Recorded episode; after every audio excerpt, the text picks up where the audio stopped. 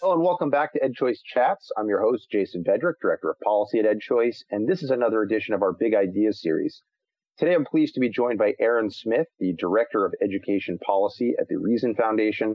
He is the co-author, along with Jordan Campbell, Christian Barnard, and Jude Schwalbach, of a new interactive report titled The K-12 Spending Spotlight, which is the subject of today's conversation. Aaron, welcome to the podcast. Thanks for having me, Jason. Our pleasure. So, what is this new interactive tool and why did you create it?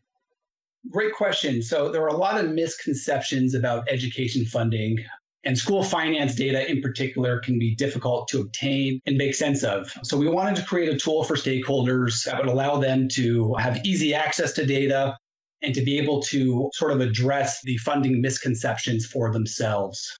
So our spending spotlight provides school finance data going back to 2002 in both real and nominal terms. So inflation adjusted figures are available so that users can explore longitudinal trends related to revenue and to expenditures over time.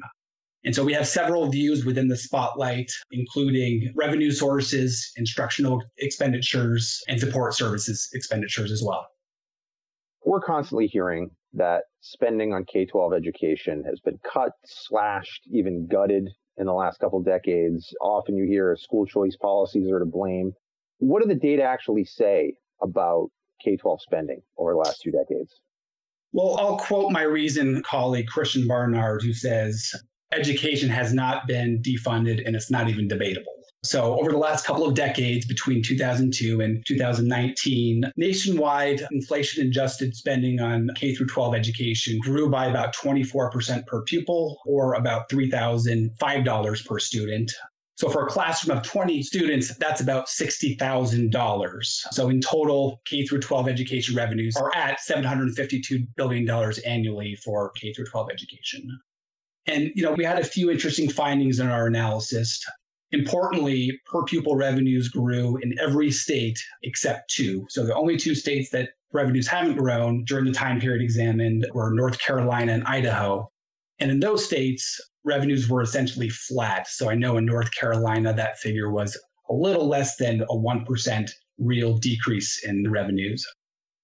Importantly, 23 states plus DC saw their funding grow by 20% or more. And most notably, three states saw funding increases above 50%. So North Dakota, New Hampshire, and New York all saw explosive growth in their education dollars.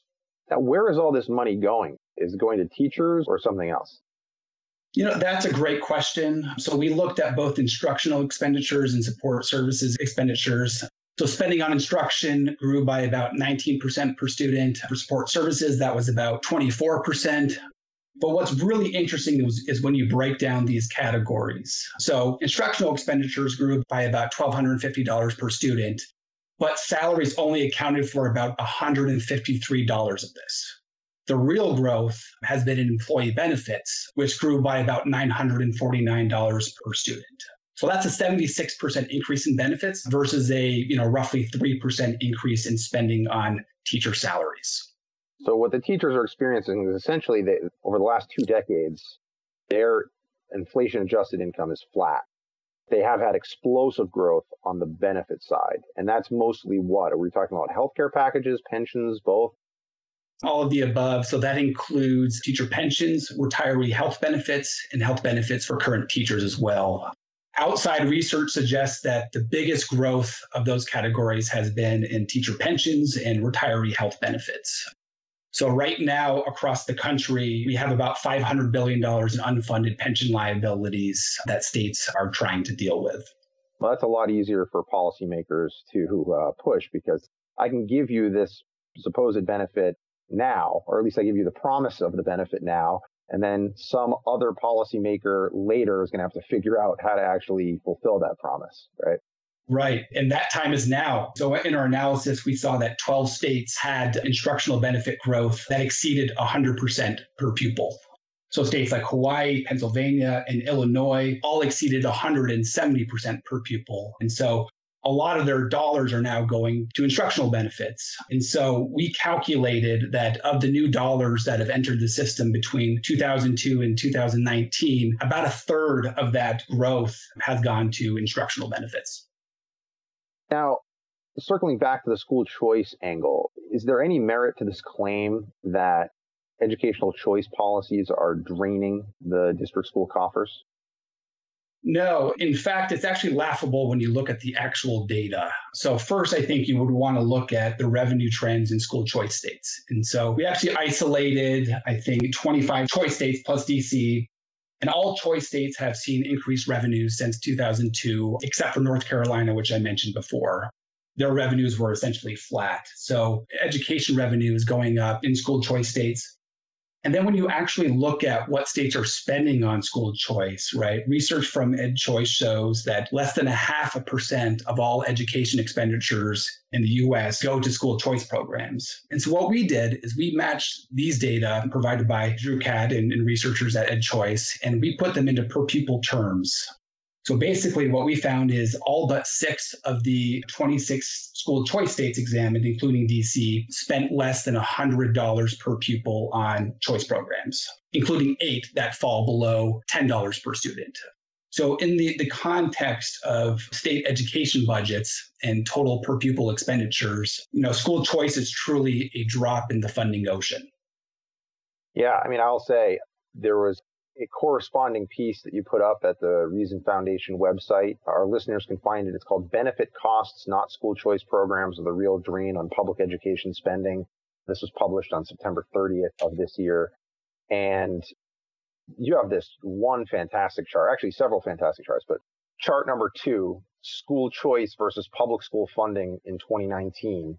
And on the right side, you just have these, you know, a forest of mighty oaks, very, very tall, showing the public school spending per pupil. And then on the, the other side, you've got these little acorns of school choice funding per pupil that are absolutely dwarfed. So anybody looking at this chart and hearing the argument that, oh, our, our fiscal woes are because of, of school choice, it's absolutely laughable right? Even in the highest spending states on school choice, like Florida and Wisconsin, I mean, that's still less than $400 per pupil in 2019. So it's a very small sliver of the overall funding pie.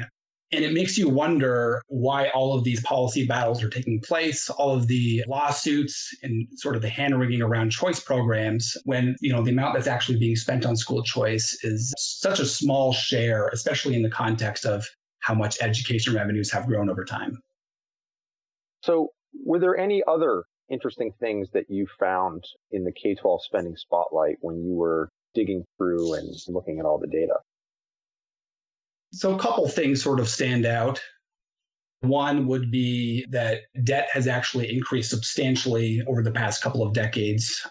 So spending on capital has rebounded since the Great Recession and is essentially flat over time. But debt has skyrocketed by about 51%, going from about $6,800 per pupil to just north of $10,300 per student.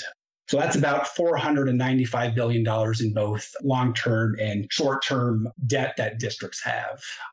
Importantly, you know, we'll also note that federal revenue has increased over time. So between 2002 and 2019, it went up by about $985 per student, a 22.3% increase.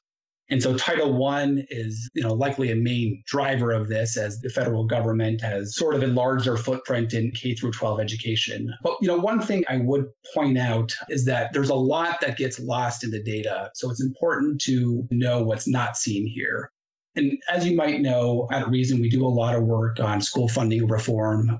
We work with state policymakers on overhauling their funding formulas. And one thing that does get lost is how these dollars work for parents and also work for educators.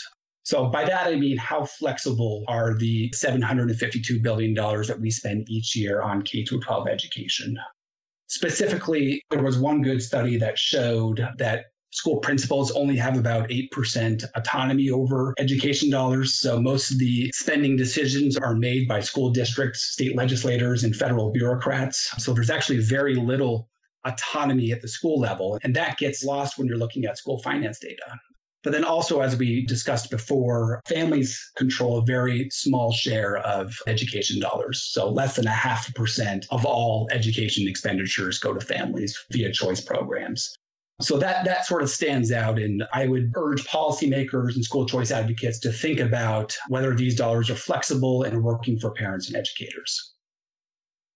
Our guest today has been Aaron Smith, the Director of Education Policy at the Reason Foundation.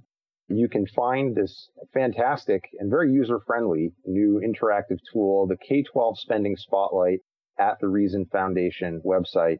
Aaron, thank you so much for joining us today. Thanks for having me. Thanks so much for joining us. This has been another edition of EdChoice Chats, the Big Ideas series. If you have any ideas for authors you'd like us to interview for the Big Ideas series, please send them to media at edchoice.org and be sure to subscribe to our podcast. Follow us on social media at EdChoice and don't forget to sign up for our emails on our website, edchoice.org. Thanks so much. We'll catch you next time.